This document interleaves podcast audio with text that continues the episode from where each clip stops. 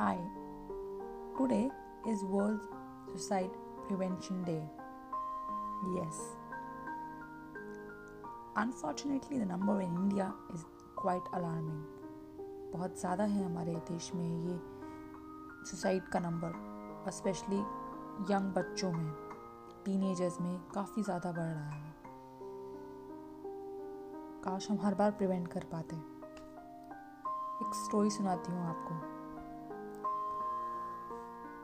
श्लोक स्कूल से लौट रहा था। लौटते लौटते रुका एक दुकान पे और उसने रस्सी खरीदी। दुकानदार उसके मोहल्ले का ही था, जानता था उसको और उसकी फैमिली को भी और उसके फादर का कुछ ऐसा बिज़नेस था कि उसका रस्सी खरीदना कुछ बहुत अजीब बात नहीं थी। उसके बाद श्लोक घर पहुँचा। भरी हुई आँखों से उसने घर का दरवाज़ा खोला और रोज़ की तरह दरवाज़ा खोलते ही उसके फ़ोन में मैसेज आया। बेटा, पहुँच गए हो ना? चलो, जल्दी से चेंज करके have your lunch bye love you mamma mummy का ये रोज़ का मैसेज आता ही था, आज भी आया था। उसने पढ़ा, आँख से आँसू गिरने लगे और उसने रिप्लाई किया, रोज़ की तरह खा लूँगा लेकिन उसके आगे लव यू माँ लव यू लॉट्स माँ लिख के सेंड कर दिया। और फिर सोचने लगा, खा लेता हूँ खाना। पर फिर याद आया ये खाना ही तो सारे जड़ की फसाद है। क्या करूँ? इतना मोटा क्यों हूँ मैं? सब क्यों हँसते हैं यार मुझ पे? और उसको स्कूल का आज का दिन याद आ गया। आज कुछ बहुत डिफरेंट नहीं हुआ था। उसके फ्रेंड उसको मोटे, अब कोलू करके बुलाते ही थे। लेकिन आज कुछ ज़्यादा दुखी था क्योंकि सुबह उसने अपनी फेवरेट नई टी शर्ट एवेंजर्स की पहनी थी। और हर बच्चे को हक है ना एवेंजर्स की टी शर्ट पहनने का। वो पहन के स्कूल पहुँचा, उसके एक फ्रेंड ने देखा और देखते ही हंसने लगा। अरे, ऐसा कौन सा मोटा एवेंजर होता है यार? और श्लोक बेचारा किसी आई हुई सी स्माइल लेके आगे बढ़ा।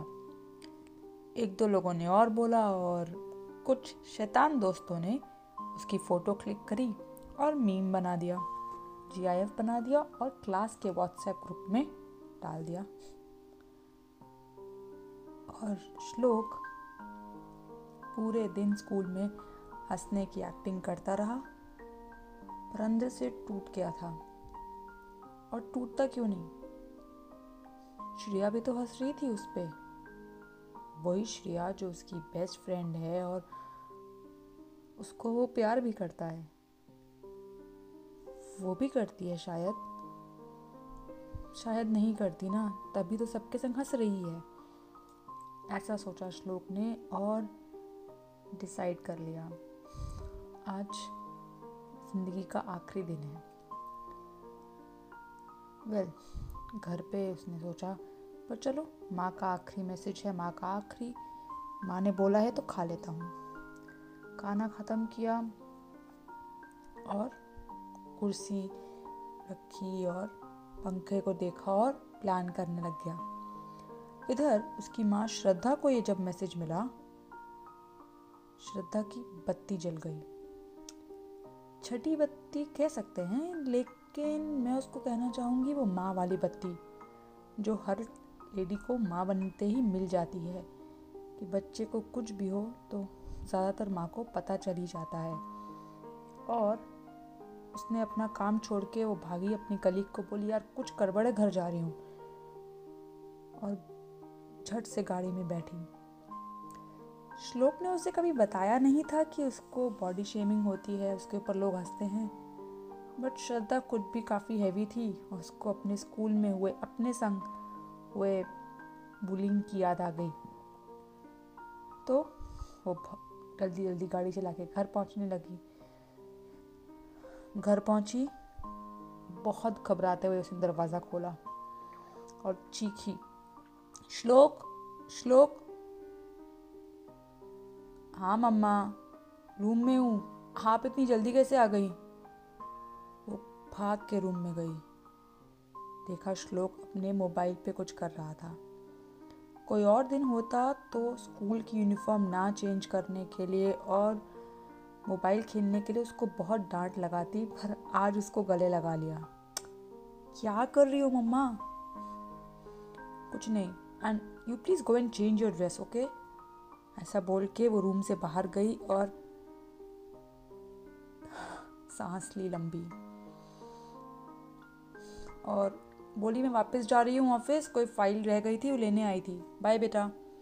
एंड प्लीज़ कपड़े चेंज कर देना, कह के वो निकल गई। यहाँ श्लोक वापस अपने मोबाइल में घुसा और जो श्रिया का मैसेज आया था, जब वो पूरे इस प्रोसेस में था सुसाइड करने के उसको वापस सुनने लगा।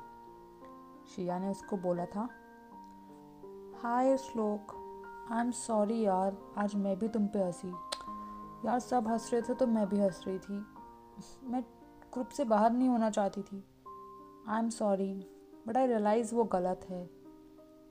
सॉरी कल से हम, मैं तुम पर कभी भी नहीं हंसूँगी। और जो हंसेगा ना, उसको हम डांटेंगे मिल के डांटेंगे। Please please please I am sorry Shlok उस मैसेज को तीन, चार बार सुन चुका था और अपना इरादा, दृढ़ निश्चय सुसाइड करने का छोड़ चुका था। पर आई विश ये चीज़ हमेशा हो पाती। बहुत हाई नंबर है हमारे देश में सुसाइड्स का। यहाँ पे इस स्टोरी में ये स्टोरी नकली है, मैंने लिखी है। लेकिन तीन पॉइंट स्टोरी में बहुत इम्पोर्टेंट है। एक, वो दुकानदार, जिसको सोचना चाहिए था कि एक तेरह साल का लड़का लस्सी क्यों खरीद रहा है।